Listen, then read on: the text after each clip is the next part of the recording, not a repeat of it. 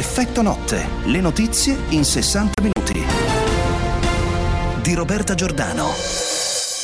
È fondamentale che le nostre aziende abbiano una prospettiva in funzione ovviamente di come andrà anche il piano vaccinale, ma eh, diciamo, su questo ci sono aspetti abbastanza positivi. Nei prossimi giorni ci sarà una cabina di regia che affronterà un progetto di ripartenza che tenga conto di una situazione cambiata, che è la situazione di tante persone vaccinate, della situazione di tamponi disponibili e rapidi e nella disponibilità di tutti. E quindi questo delle ripartenze è per noi un elemento fondamentale che nei prossimi giorni probabilmente dovrà essere affrontato da tutti.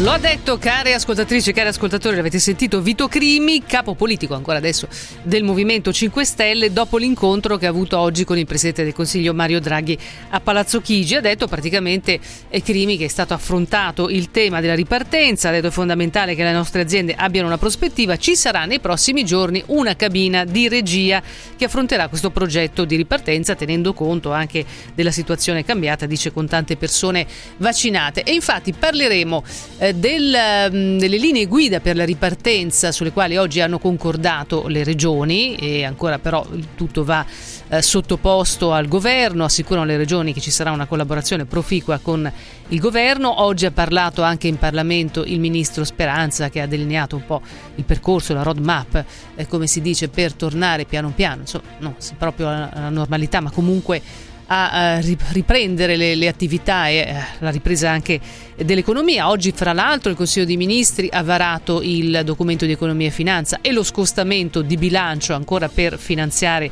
eh, altri decreti sostegni. Parleremo di tutto questo, parleremo fra le altre cose anche del passaporto verde che dovrebbe diventare realtà eh, da giugno. 349 238 6666, ve lo ricordo è sempre il numero per i vostri WhatsApp, per i vostri commenti e riflessioni via WhatsApp 349 238 6666, altrimenti inutile ricordarvelo c'è sempre la pagina Facebook di Effetto Notte. L'andamento del coronavirus in Italia sono 16.974 i nuovi positivi nelle ultime 24 ore, 380 le vittime.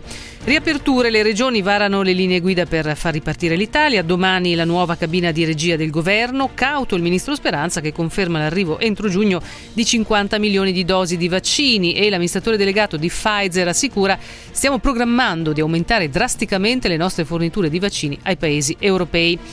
Politica economica, via libera al DEF e scostamento di bilancio da 40 miliardi per i nuovi sostegni alle imprese. Draghi annuncia presto misure per la crescita. La strage delle donne per mano di mariti ed ex. Nel Foggiano un uomo ha ucciso la moglie a colpi di pistola e poi ha tentato il suicidio. Tensioni tra Mosca e Washington, sanzioni americane alla Russia, la Nato solidale con Biden, ma il Cremlino avverte la nostra risposta sarà inevitabile. Mostra del cinema di Venezia, annunciato il Leone d'Oro alla carriera per Roberto Benigni. Calcio in campo la Roma cerca contro l'Ajax il pass per le semifinali di Europa League. Tennis, Bene Fognini a Monte Carlo, fuori Djokovic.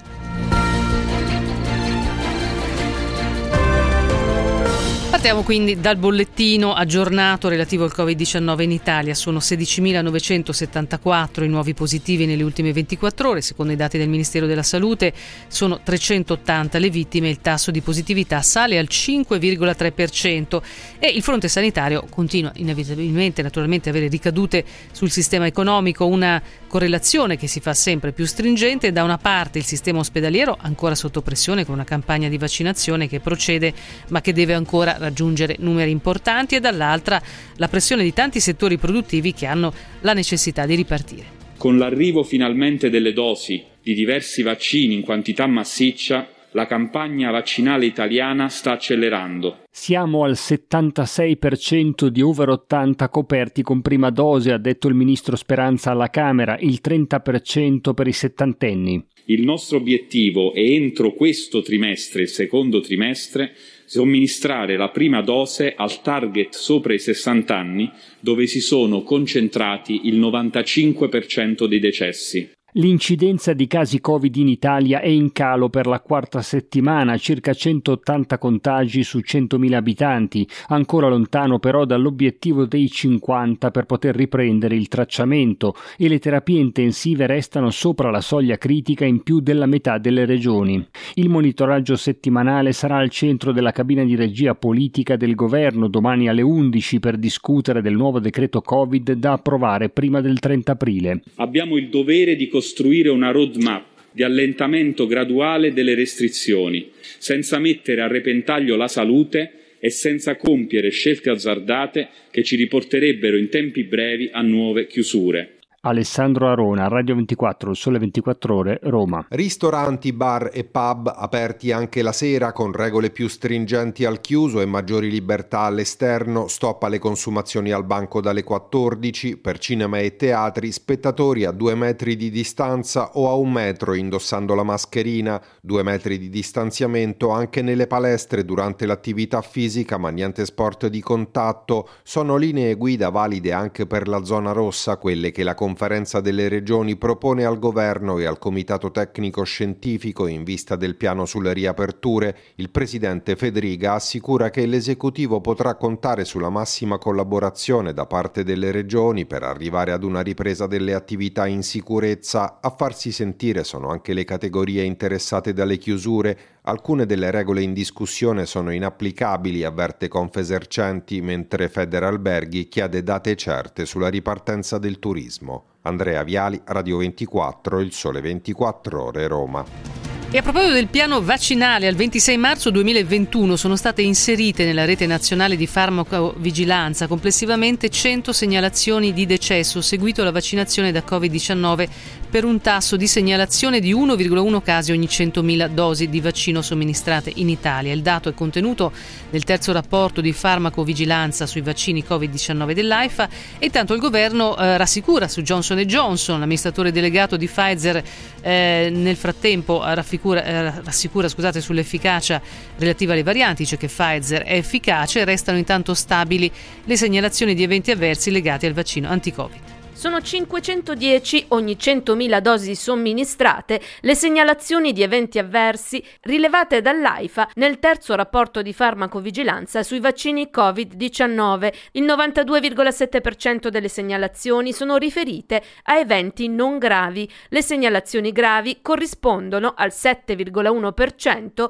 del totale delle segnalazioni, con un tasso di 36 eventi gravi ogni 100.000 dosi somministrate. Un dato quest'ultimo che l'AIFA non valuta nel merito. Non c'è una soglia per giudicare se sono pochi o tanti, ci fa sapere l'AIFA in via informale e non esiste un valore assoluto. E dal momento che siamo anche in un campo talmente nuovo e che i parametri non sono paragonabili ad altri, va osservato il trend e valutato nel tempo. Sul vaccino Johnson Johnson, ancora sospeso in attesa delle valutazioni dell'EMA, il generale Figliuolo spiega se i casi di effetti collaterali gravi gravi per i quali non è ancora stato accertato il rapporto causa-effetto su 7 milioni di dosi non dovrebbero allarmarci, è fisiologico. Il piano vaccinale italiano non dovrebbe comunque subire ulteriori ritardi. Rosana Magnano, Radio 24, il sole 24 ore. E passiamo alle misure economiche anticrisi, altri 40 miliardi in arrivo per i sostegni e le attività produttive in difficoltà a causa pandemia. Il governo ha dato oggi infatti via libera al nuovo scostamento di bilancio, tracciando quindi nel documento di economia e finanza il quadro macroeconomico del triennio e sarà tema di approfondimento questo tra poco. Intanto il commissario europeo Breton annuncia per il primo giugno il varo del passaporto verde anti-Covid europeo e tra poco si tornerà anche su, su questo tema, visto che appunto diventa realtà. L'OMS intanto lancia un allarme, dice la situazione in Europa è grave, ogni settimana vengono segnalati 1,6 milioni di nuovi casi, sono 9.500 ogni ora, 160 persone ogni minuto, ha detto il direttore regionale dell'OMS per l'Europa Hans Kluge oggi ad Atene per inaugurare col ministro della Sanità greco l'ufficio locale per la qualità dell'assistenza. Intanto Israele invece da domenica prossima eh, non avrà, gli israeliani non avranno più l'obbligo di portare la mascherina all'aperto, lo riportano i media che citano una direttiva del Ministero della Sanità. La norma fu introdotta circa un anno fa per arginare la diffusione del Covid, resta invece in vigore l'obbligo di indossarla in Israele al chiuso. E poi invece il dramma in Brasile dove i pazienti Covid vengono intubati da svegli per la mancanza di sedativi e legati al letto per sopportare il dolore. Una situazione veramente drammatica e tra l'altro in un anno in Brasile oltre 800 vittime e tre bambini sotto i 9 anni. Passiamo alle tensioni tra Mosca e Washington. Dalla Casa Bianca il via a nuove sanzioni ed espulsioni. Via 10 diplomatici da Washington sanzioni a 32 tra organizzazioni ed individui, misure restrittive all'acquisto dei titoli di debito russi da parte delle istituzioni finanziarie statunitensi. È una nuova lenzuolata di sanzioni quella contenuta nell'ordine esecutivo del Presidente degli Stati Uniti contro la Russia, accusata di hackeraggio, interferenze nei processi elettorali americani, annessione della Crimea, abusi dei diritti umani nella stessa penisola. Immediata la solidarietà di NATO, Unione Europea e Gran Bretagna, mentre Mosca ha minacciato misure uguali e contrarie e il Cremlino sottolinea che l'ipotesi di un incontro Biden-Putin lanciata dalla Casa Bianca è ormai tramontata. Ma rispetto all'escalation militare che si profilava nel Mar Nero qualche giorno fa, le sanzioni sono il miglior esito possibile, commenta Igor Pellicciari, docente di relazioni internazionali all'Università di Urbino e la LUIS. Le sanzioni una volta erano l'ultimo passo prima della guerra invece adesso sono la prima scelta invece della guerra. Laura Bettini, Radio 24 e Sole 24 Ore. Ancora per quanto riguarda invece gli Stati Uniti, storico passo avanti al Congresso, al Parlamento americano, verso una legge in cui si chieda scusa alla comunità afroamericana per secoli di discriminazione e si individuino forme di risarcimento per la schiavitù. La Commissione Giustizia della Camera ha infatti votato per la prima volta a favore dell'istituzione di una commissione di studio. L'obiettivo finale è un provvedimento che finalmente mantenga le promesse mai mantenute che risalgono all'epoca della guerra civile americana. Di nuovo in Italia con l'ennesimo femminicidio è stato arrestato Francesco Polidoro, il pensionato di 83 anni che questa mattina ha ucciso a colpi di pistola la moglie Anna Petronelli nel loro appartamento a Cerignola in provincia di Foggia. Ha tentato il suicidio con la stessa arma regolarmente detenuta. L'uomo è accusato di omicidio. Siamo in Puglia, ma per Taranto parliamo del futuro del settore siderurgico. L'Ilva di Taranto, dopo anni di conflitti e di grandi problemi ambientali, prova a ripartire e punta a farlo con una nuova società nella quale è entrato lo Stato attraverso Invitalia. Con un versamento di 400 milioni lo Stato acquisisce il 38% del capitale sociale di ArcelorMittal, attuale gestore della fabbrica, e il 50% dei diritti di voto. C'è anche un nuovo nome, non più ArcelorMittal Italia, ma Acciaierie d'Italia. Franco Bernabé, già al vertice di Eni e Telecom, sarà il presidente di Acciaierie d'Italia. ArcelorMittal designerà invece l'amministratore delegato. Il riassetto societario fa da apripista alla svolta green dell'azienda con una produzione di acciaio più sostenibile attraverso il forno elettrico, investimenti e nuovi impianti, svolta che il governo ritiene prioritaria nell'ambito della strategia europea e del recovery plan. Sulla riconversione verde del siderurgico di Taranto ci sono già iniziative, un progetto tra Danieli, Leonardo e Saipem ed un accordo tra ArcelorMittal, Polviurt e Fincantieri. A maggio 2022 inoltre Inoltre Acciaierie d'Italia cambierà ancora profilo. Con un ulteriore intervento da 680 milioni lo Stato passerà al 60% della società. Tuttavia non si esclude l'ipotesi che questo secondo passaggio possa anche essere anticipato. Domenico Palmiotti, Radio 24, Il Sole 24 Ore, Taranto.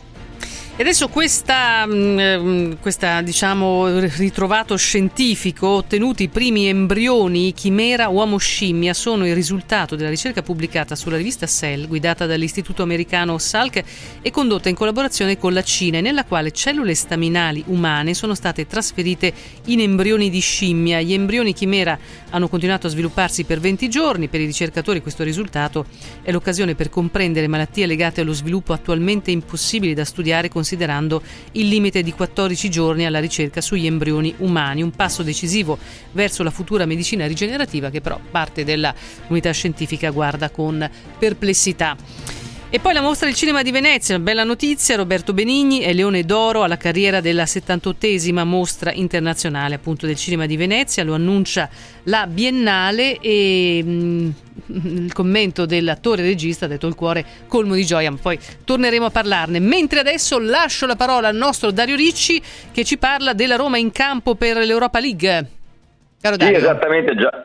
Buonasera, buonasera Roberta. Ciao, sì, come, come giustamente hai detto, eh, giallorossi in campo nella gara di ritorno dei quarti di finale dell'Europa League, sognano un posto tra le quattro reginette del eh, torneo Gli uomini di Fonseca. Siamo al diciottesimo di gioco all'Olimpico e contro l'Ajax è ancora 0-0 appunto tra la Roma e eh, gli Ayacidi olandesi che hanno avuto una buona occasione di passare in vantaggio al dodicesimo. C'è stato un errore in un disimpegno del portiere giallorosso Paolo Lopez, ne ha approfittato Nemes che poi ha, ha servito Klassen a centro area, fortunatamente contrato dalla difesa romanista. Ricordiamo che si riparte dal 2-1 ottenuto una settimana fa dalla Roma a eh, Amsterdam, quindi risultato che assolutamente avvantaggia i ragazzi di Fonseca. Nelle altre gare siamo mh, tutti i campi intorno al diciannovesimo di gioco, Manchester United in vantaggio per 1-0 sul Granada, la rete al sesto di Cavani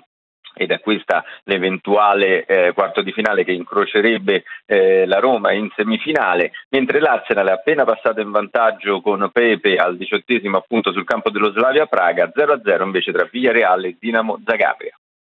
Grazie Dario Ricci, poi parleremo anche di tennis, ma dopo, perché adesso dobbiamo lasciare subito spazio agli aggiornamenti per chi sta viaggiando su strade e autostrade. Intanto i vostri messaggi alla pagina Facebook di Effetto Note oppure al 349 238 6666. Anche qui naturalmente diciamo ognuno col proprio punto di vista, le proprie esigenze, da chi eh, non vede l'ora appunto che vi siano le riaperture, però dovendo tenere conto del contesto e chi dice sono dei pazzi, ieri più di 400 morti e si fa finta di nulla, altro che riaprire, dice questo messaggio, l'Inghilterra ha riaperto quando ha 10 morti al giorno e un'enorme quantità di vaccini fatti, qui si rischia eh, di ritrovarsi dentro una ruota infinita.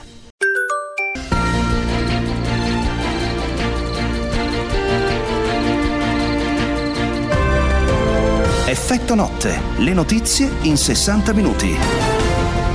60 milioni, 60 milioni, stavo leggendo un messaggio di un ascoltatore che parlava di 60 milioni di italiani, in realtà 60 minuti sono quelli appunto in cui eh, in effetto notte vi racconto le notizie più importanti dall'Italia e dall'estero, 60 minuti lordi naturalmente, per questo che spesso vado un po' più veloce perché ho veramente tante cose da, da spiegare, da raccontare, da approfondire con gli ospiti. Per i vostri messaggi sempre 349 238 6666, pagina Facebook di Effetto Note, c'è che appunto chi fa dei calcoli sulle vaccinazioni, eh, su quando si potrà riaprire, sui casi appunto eh, di effetti collaterali, eccetera, eccetera, di cui stiamo parlando moltissimo anche in questi giorni, anche ieri con un altro esperto. Adesso però concentriamoci sul, um, sul sostegno all'economia, sulle le, manovre eh, del governo, la, la, la, politica economica per cercare appunto di dare un po' di respiro a, nostra, al nostro paese così eh, in crisi per risollevare le sorti insomma, dell'Italia. Con questo obiettivo infatti oggi il Consiglio dei Ministri ha approvato il documento di economia e finanza, il DEF, e, e la relazione sullo scostamento di bilancio con il ricorso a un maggiore indebitamento per altri 40 miliardi di euro, perché queste risorse poi eh, saranno utilizzate per un nuovo provvedimento di sostegno alle imprese e all'economia in generale. Su questo saluto il nostro Alberto Rioli, vice direttore del Sole 24 Ore. Caro Alberto. Eccoci qua, buonasera e buonasera a tutti. Caro Alberto, allora, uno dei numeri principali di questo DEF, documento di economia e finanza, stando alla bozza del documento, è una crescita attesa in forte ripresa che supererebbe la media europea attesa da Bruxelles e che presuppone una decisa accelerazione dopo un primo trimestre ancora in negativo. Sì, mh, mm, vediamo la parte del bicchiere mezzo pieno, ecco. naturalmente partiamo da questo, nel senso che alla fine il quadro, nel quadro programmatico c'è una crescita per quest'anno cifrata al 4%, che più o meno intercetta il consensus anche della Banca d'Italia, dell'Europa, del Fondo Monetario. Poi c'è un'ulteriore conferma, se il piano vaccinale verrà rispettato, del 4,8% di crescita nel 2022, che è molto, che scende a 2,6% l'anno successivo, cioè nel 2023. Ehm, questa è la parte buona, naturalmente ed è fondamentale perché senza la crescita non sta in piedi nessun'altra delle variabili del documento di economia e finanza. Lo stesso Presidente del Consiglio Draghi ha annunciato diverse misure espansive, no? Esatto, lui stesso ha detto che è centrale l'obiettivo della crescita ed è centrale nell'azione del governo che verrà messa in campo di qui alla seconda metà dell'anno naturalmente, però la parte del bicchiere mezzo, mezzo vuoto invece è che c'è il, il, deficit è cifrato all'11,8%. E che si continua non a fare debito, no? fa che noi impazzivamo col, con le, le, le, reprimende dell'Europa perché avevamo il, de- il deficit al 2,6% e quindi adesso è all'11,8% con un debito record al 159,8%. Eh, naturalmente questi sono i due numeri brutti diciamo così, della, della, del DEF. Come si eh, farà Alberto? Poi, che... poi, vediamo che cosa contiene il DEF, ma co- come si farà a recuperare tutto questo debito che si accumula, si accumula man mano Alberto? Eh, questo è il, gran, il tema dei temi, naturalmente, perché è chiaro che lo stesso ministro Franco ha confermato che si tratta di un debito sostenibile, perché mm. il nostro paese, non dimentichiamolo, è un paese comunque ricco. Noi abbiamo 2.470 miliardi nei fondi di investimento, 1.740 miliardi nei conti correnti, quindi come dire, ci sono risorse e c'è una ricchezza diffusa nonostante siamo un paese molto polarizzato e con grosse eh, entità di diseguaglianza. Però insomma siamo un paese che è in grado di sostenere i debiti di questa portata. Il debito, diciamo la cifra assoluta sono 2.600 miliardi di debito, come ho detto ce ne sono 2.400 nei fondi di investimento. Quindi, Senti, qualcuna delle eh, misure principali dentro questo documento di economia e finanza?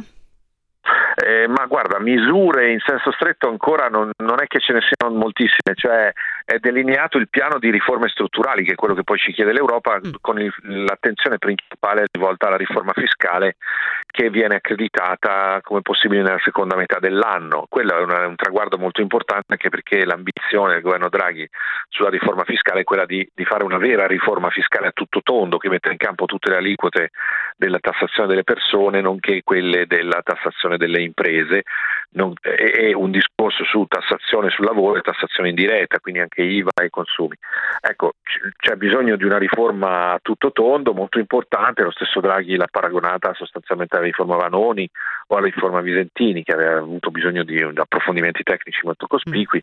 Le commissioni parlamentari hanno già fatto un buon lavoro eh, hanno dissodato il terreno, hanno messo in campo diverse opzioni di, di, di, di, riforme che sono state oggetto peraltro però di scaramucce politiche proprio in commissione oggi perché la Lega si è dissociata dalla, dalla, conclusione metodologica a cui sono arrivate le due commissioni Alberto, c'è un ascoltatore che dice sento puzza di patrim- patrimonialona. Ah, no, beh, è perché io citavo quei numeri che poi, eh, diciamo così, in modo semplificato, evidentemente eh, portano a pensare che se l'Italia non to- dovesse tornare in un momento di crisi, la prima cosa da fare è andare a mettere le mani in quei, in quei soldi lì. No, non è questo. Ah. Io li citavo solo perché facevo capire che siamo un paese solido e quindi eh, quando un ministro dice il nostro debito è sostenibile è perché effettivamente risponde poi alla grandezza economica del nostro paese e questo de- incide sulle aspettative riguardo al nostro paese quindi tende a ridurre i margini di rischio che eventualmente gli investitori dovessero immaginare sull'Italia e magari in un impazzimento dello spread ci mettessero di nuovo in difficoltà, ma non è questo il caso. Allora, comunque ehm, questa crescita attesa ci sarebbe grazie anche soprattutto all'allentamento progressivo delle restrizioni sanitarie, alla ripresa della fiducia dei consumatori, delle imprese, alle imponenti misure appunto di sostegno all'economia ma ehm, riaperture quindi, eh, la conferenza delle regioni oggi si è riunita, i presidenti delle, delle regioni hanno approvato le linee guida per la riapertura di alcune attività, naturalmente in condizioni di sicurezza, nel rispetto dei protocolli di prevenzione. Il eh, presidente, il neopresidente della conferenza delle regioni, che Massimiliano Fedriga, ha assicurato che il governo potrà contare sulla massima collaborazione da parte delle regioni. Fra le linee guida, allora, cinema, teatri, ci sarà due metri di distanziamento all'interno, un metro con la mascherina secondo questa bozza. Negli esercizi di ristorazione che prevedono posti a sedere non si consuma al banco dopo le 14, niente sport a, eh, di contatto fisico. Questo insomma giusto per dire mh, mm, grandissime linee le, le, linee guida per l'appunto, scusa il bisticcio di parole. E poi domani ci sarà questa cabina di regia per il monitoraggio settimanale in vista dell'adozione appunto delle, delle nuove misure. E, ehm, allora, da una parte c'è soprattutto il centrodestra con Salvini in testa no, della Lega che spinge per le riaperture, continua a dire nelle zone gialle eh, bisogna eh, ripartire, bisogna riaprire anche i ristoranti, le attività varie, eccetera, e però il ministro della Salute e Speranza continua a essere molto cauto. Sì, è vero, anche se ehm, la cautela che oggi ha mostrato il ministro Speranza è un po' meno cautela di quella delle, de, delle altre volte, di quando parlato in Parlamento. Mm. È stato leggermente più aperturista, pur se con criteri di grande prudenza, come è giusto che sia, soprattutto per chi fa il mestiere del ministro della Sanità. E, e il canovaccio messo in campo oggi dalle regioni effettivamente sembra credibile, nel senso che, che si ragiona per fasi, si comincia con i bar e i ristoranti che possono aprire anche di sera con un coprifuoco allungato, con naturalmente i super distanziamenti garantiti, con tutte le varie regole appunto del distanziamento sociale delle mascherine prima e dopo. E poi si arriva fino appunto all'apertura di cinema e teatri con i distanziamenti che citavi tu e, e con le, le, le, le, operazioni di igienizzazione e di, di distanziamento che l'abbiamo detto, poi ancora la questione delle palestre, delle piscine che dovrebbero arrivare per ultime. Sostanzialmente il calendario messo in campo oggi dalle regioni parte da fine aprile e arriva grosso modo a una normalizzazione verso metà maggio. Tutto questo naturalmente è condizionato all'accelerazione del piano vaccinale che purtroppo eh, si ritrova a inciampare sempre in queste contingenze che il destino cinico e baro ci sta mettendo di fronte continuamente, non ultimo questo ulteriore rallentamento di Pfizer. Quindi ehm, bisogna vedere perché adesso nella strategia del generale Figliolo c'è quello di posticipare, di allungare di più il tempo che intercorre per la seconda dose in modo da liberare eh, delle dosi da utilizzare mm, come mm. prima inoculazione e questo può, può liberare a, a, parità di condizioni un paio di milioni di dosi in più e questo un pochino aiuta a, a coprire il tempo che intercorre con il nuovo via libera che sicuramente verrà eh, dato a, a, che verrà dato, presumo, dalla, dall'agenzia europea a Pfizer. E vedo, vedo tra l'altro, dice questo ascoltatore Gabriele, dice è, è, surreale eh, pensare di riaprire prima di aver raggiunto i 41 milioni di vaccini, dice mh, mm, per esempio la Gran Bretagna e i a solo 20 morti al giorno, se no si ricomincia addio estate e addio 2021. Però oggi l'amministratore delegato di Pfizer in una intervista al Corriere della Sera ha detto aumenteremo drasticamente le forniture eh, per quanto riguarda i paesi europei nelle prossime settimane, in questo trimestre consegneremo oltre quattro volte di più di quanto abbiamo fatto nel primo trimestre. E poi ha detto sempre amministratore delegato di Pfizer Burla, ha detto è realistico un ritorno alla normalità in autunno molto ottimista lui, insomma, ha fatto l'esempio di Israele, eh, sì, sì, giustamente, tra l'altro io ho confuso, mm. scusami, eh, scusa, Johnson io Johnson con Johnson Pfizer, Johnson, sì. non Pfizer, sì. me l'ho confuso i due vaccini. Sì, adesso ci ho pensato, in effetti. No, Johnson eh, Johnson ehm... sì, è stata una brutta notizia di cui abbiamo parlato lungamente in questi giorni, per il certo. momento è sospeso e quindi la stessa Unione Europea, poi ne parlerò con un portavoce della Commissione Europea, ha deciso di puntare tutto su Pfizer e Moderna. Giustamente sì, eh, abbiamo visto ieri la stessa von der Leyen ha annunciato questa nuova sì. maxi fornitura di 50 milioni di dosi, sette delle quali arriveranno da noi con eh, un anticipo cospicuo nei tempi, quindi io mm, sentivo insomma ancora oggi il generale Figliuolo mostrava ottimismo e continua a dire che il piano non cambierà. Certo fa impressione vedere che per esempio oggi la Germania è riuscita a fare 730 mila vaccinazioni in un giorno e noi siamo abbondantemente sotto le 300.000 e sembriamo un po' lontani da quell'obiettivo di 500.000 che è stato dato come target di aprile.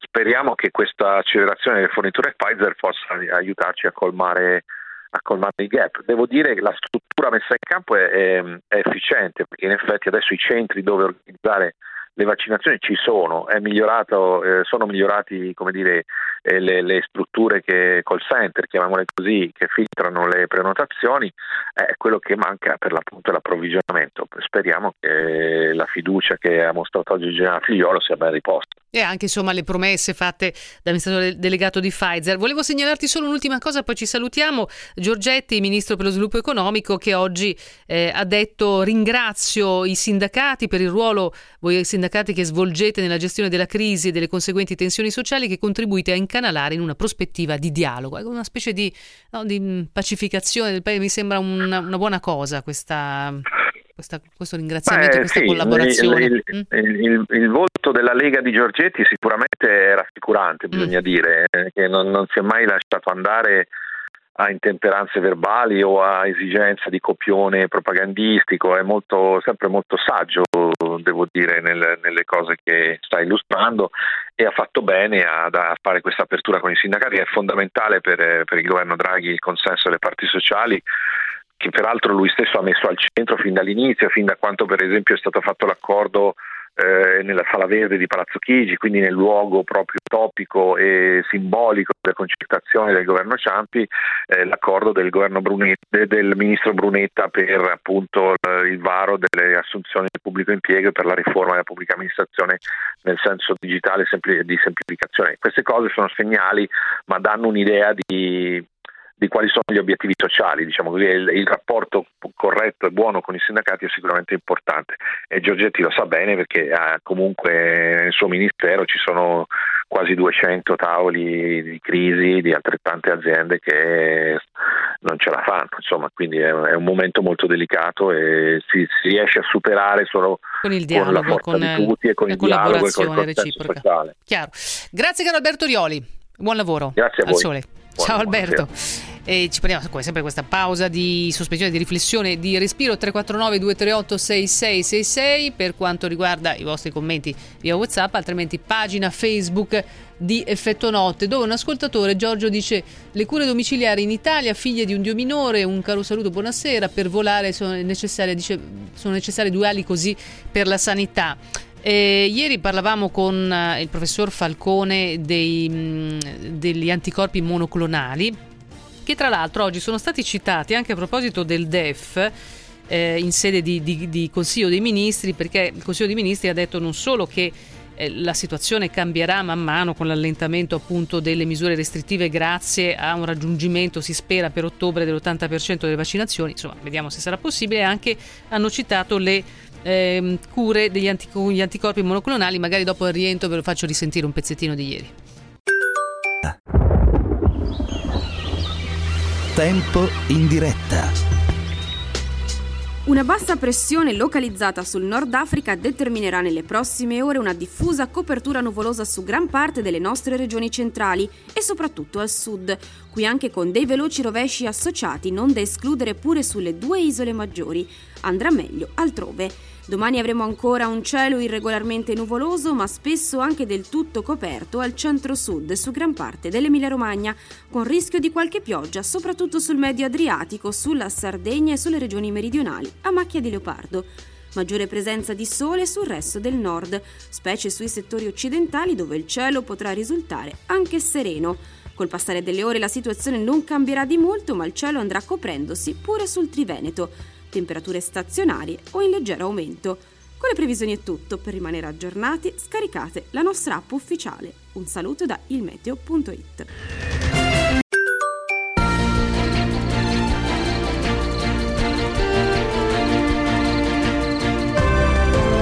Effetto notte, le notizie in 60 minuti. E se state ascoltando Effetto Notte non siate egoisti, ditelo anche ad amici e parenti, amori e conoscenti, in modo che tutti un giorno non debbano dire io questa non la sapevo, a proposito di notizie importanti, perché qua Roberto Giordano vi racconta le più importanti dall'Italia e dall'estero, tutte le sere dal lunedì al venerdì dalle 21 alle 22 e poi insieme agli ospiti approfondimenti su temi in primo piano. Ehm, prima appunto, siccome diversi vostri messaggi tra la pagina Facebook di Effetto Notte e il 349 238 6666, numero per Whatsapp, chiedevano appunto della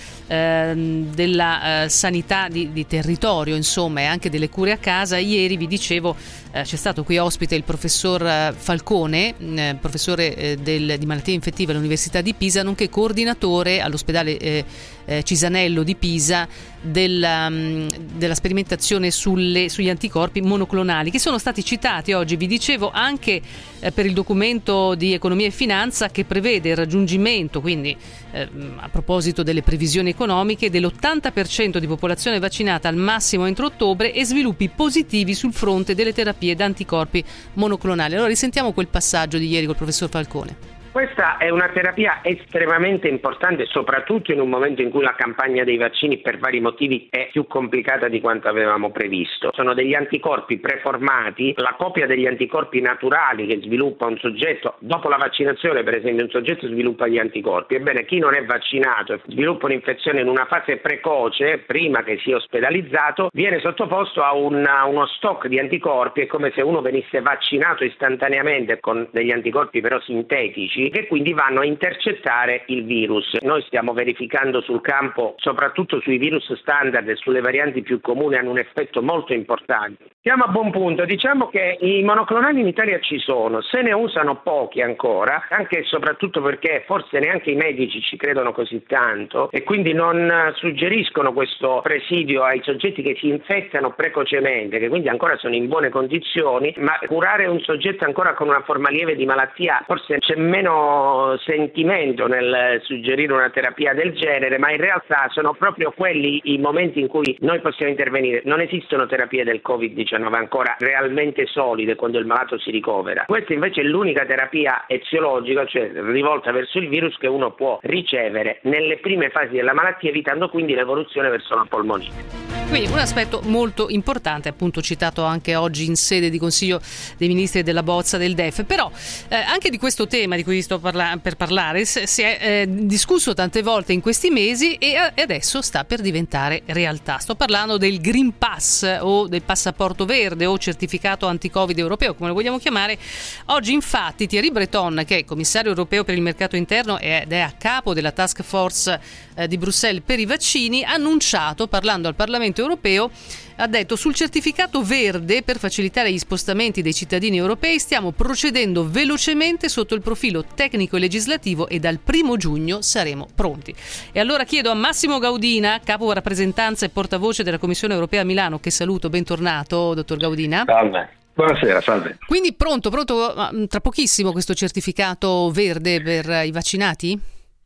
Allora, dovrebbe essere pronto per giugno, come ha detto il commissario Breton quest'oggi. Eh, c'è un lato procedurale in corso, una procedura di urgenza. Eh, la Commissione ha fatto la sua proposta, come sempre, e come sempre la decisione finale spetta al Parlamento europeo, che rappresenta i cittadini, e al Consiglio, che rappresenta i 27 governi sia il Parlamento europeo sia il Consiglio stanno attualmente lavorando per trovare delle posizioni comuni e per eh, coordinare e armonizzare gli approcci, perché abbiamo comunque 27 sistemi diversi, 27 strategie diverse e si tratta di mettere tutti d'accordo sulle caratteristiche tecniche, giuridiche e, e, operative di questo strumento, il cui obiettivo, come diceva lei, è proprio quello di prepararci alla stagione turistica e permettere a chi detiene questo certificato di eh, avere meno limiti alla, alla, libertà di circolazione, che sarà comunque garantita per tutti, ma per chi avrà questo, questo certificato sarà un po' più agevole.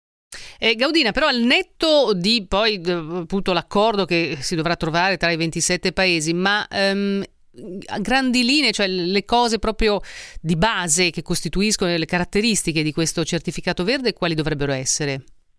Dunque, secondo la proposta della Commissione, questo certificato eh, dovrà essere eh, consegnato a tutti i cittadini che avranno eh, o effettuato una vaccinazione oppure avranno già sviluppato eh, gli anticorpi essendo già stati ammalati e guariti dal Covid o ancora che abbiano effettuato in tempi recenti un test negativo. Questi sono i tre casi che, che permetteranno a ciascun cittadino di avere questo questo certificato e di farlo valere nei 27 paesi europei in modo da, eh, secondo la nostra proposta, in modo da eh, evitare le varie restrizioni che attualmente sono previste, cioè le quarantene o i test all'ingresso nei, nei vari paesi. Quindi con questo certificato si dovrebbe saltare questa, questa procedura e si potrebbe entrare più liberamente negli altri paesi europei. Ma ripeto, chi non ha il certificato potrà comunque entrare negli altri paesi a seconda delle, delle regole di ciascun paese, eh, chiaramente con qualche restrizione in più.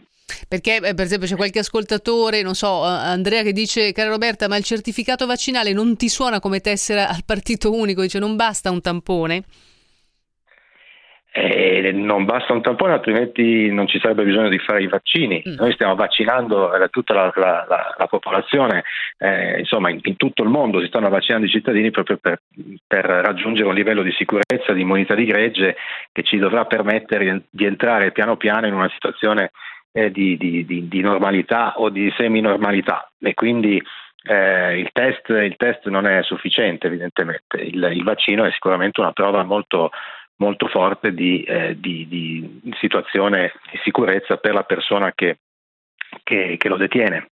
Comunque adesso insomma, tutto questo percorso poi per mettere d'accordo i vari paesi dovrebbe poi essere fattivo per, tra giugno e luglio, insomma questo, questo certificato, questo, come, chiama, come sì. si chiama esattamente Gaudina? Si chiama, si chiama, Green Pass, cioè non è, non è, considerato un passaporto ma è un, è un certificato sostanzialmente, certificato verde che... Ehm, che comunque dal punto di vista tecnico appunto dovrebbe essere pronto entro, entro il primo giugno. Non è facile, si tratta di sviluppare delle, delle applicazioni che mettano d'accordo le app che sono già elaborate da alcuni paesi, perché alcuni paesi stanno già sviluppando dei loro certificati nazionali. Quindi si tratta di mettere in rete tutto questo, di rendere interoperabili i 27 eh, sistemi e, e, poi di risolvere le varie questioni di protezione dei dati, che è un altro elemento molto importante a cui tiene molto anche il Parlamento europeo, giustamente. Eh, la legislazione europea è quella più avanzata nel mondo in fatto di protezione dei dati dei cittadini e questo certificato ovviamente dovrà garantire tutte le, le, le protezioni dei dati che, che, sono, che, sono, necessarie. Per cui all'inizio di giugno tecnicamente potrebbe essere pronto, eh, le procedure dovrebbero essere completate fra Parlamento e Consiglio entro, entro la fine di maggio e, e poi si tratterà di, di, mettere in pratica tutto questo e ci sarà forse qualche, qualche giorno di transizione, ma per, per l'inizio dell'estate tutto dovrebbe essere pronto. Allora ci aggiorniamo Massimo Gaudina, d'accordo? Eh, ci diamo appuntamento. Eh, grazie mille. Anche, anche, prima dell'estate se volete. Volentieri, volentieri. Grazie e buon lavoro intanto. Grazie, arrivederci. Ricordo portavoce, ehm, portavoce della Commissione europea a Milano. Buongiorno principessa! Stanotte l'ho sognata tutta la notte! S'andava al cinema e c'avevi quel taglierino rosa che mi piace tanto! Non penso che a te, principessa! Penso sempre a te! E ora... Mamma! Mamma, vedete il babbo mi porta in carriola, so guidare! Da morire e ridere, siamo in testa! Quanti punti abbiamo oggi, babbo? Io, corri, corri qui dietro, c'è quelli cattivi che urlano, andiamo! Dove? Di qua, di qua, vieni! Oh, vieni? La vita è bella, capolavoro del 1997, La vita è bella, verrebbe da dire nonostante tutto, capolavoro dicevo del 1997 di, che non stanca mai, di Roberto Benigni, vincitore questo film di ben tre Oscar e ora la Mostra Internazionale del Cinema di Venezia consacra ulteriormente il genio creativo e appassionato e candidamente appassionato di Roberto Benigni, attore e regista, assegnandogli il Leone d'Oro alla carriera. L'annuncio, cara Marta Cagnola, ciao Marta. Ciao, bentornata Roberta, eccoci. Grazie Marta. Arriva dalla Biennale di Venezia, è arrivato oggi questo annuncio. Ebbene sì, Ebbene sì è arrivato uh, poco dopo mezzogiorno, mezzogiorno e mezzo, la proposta era arrivata uh, dal direttore uh, della Biennale, della mostra Alberto Barbera, il CDA ha um, accolto con favore questa, questa proposta, quindi il CDA della Biennale di Venezia ha deciso che andrà a Roberto Benigni il Leone d'Oro alla carriera della 78esima mostra internazionale d'arte cinematografica che si terrà dall'1 all'11 settembre 2021.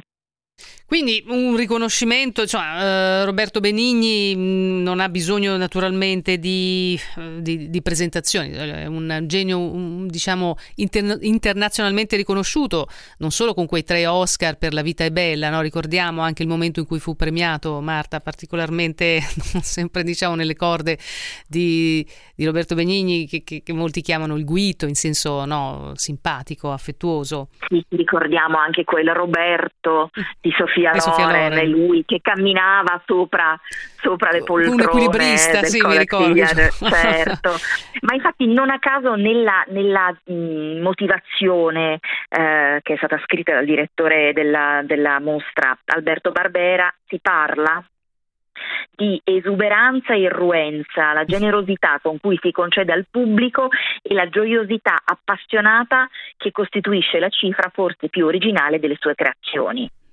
Che se non ci fosse bisognerebbe questo. inventarlo, insomma Roberto Benigni davvero non ha precedenti. Lui che co- come ha commentato questo? Hai un qualche anticipazione Marta? Io sorrido perché le- io leggo la dichiarazione e me la immagino detta alla sua voce, perché lui dice il mio cuore è colmo di gioia e gratitudine e io immagino lui che lo dice il mio cuore è colmo di, di gioia e gratitudine è un onore immenso ricevere un così alto riconoscimento verso il mio lavoro dalla Mostra Internazionale d'Arte Cinematografica di Venezia. Mi piace molto la scelta del riconoscimento verso il lavoro il mettere l'accento sul, sul, lavoro mi piace molto come, come termine. Ecco.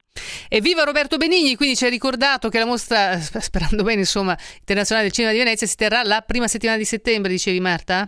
Sì, dall'1 all'11 pensiamo, ricordiamoci che l'anno scorso eh, doveva segnare un po' la rinascita e, mm. e doveva segnare così il cinema che ricominciava. Ci, ci credevamo moltissimo. E, insomma, sarà per quest'anno, dai, speriamo tutto bene. Crediamoci, crediamoci di più. Grazie Marta Cagnola. Ciao Marta. A presto, a presto. Ciao.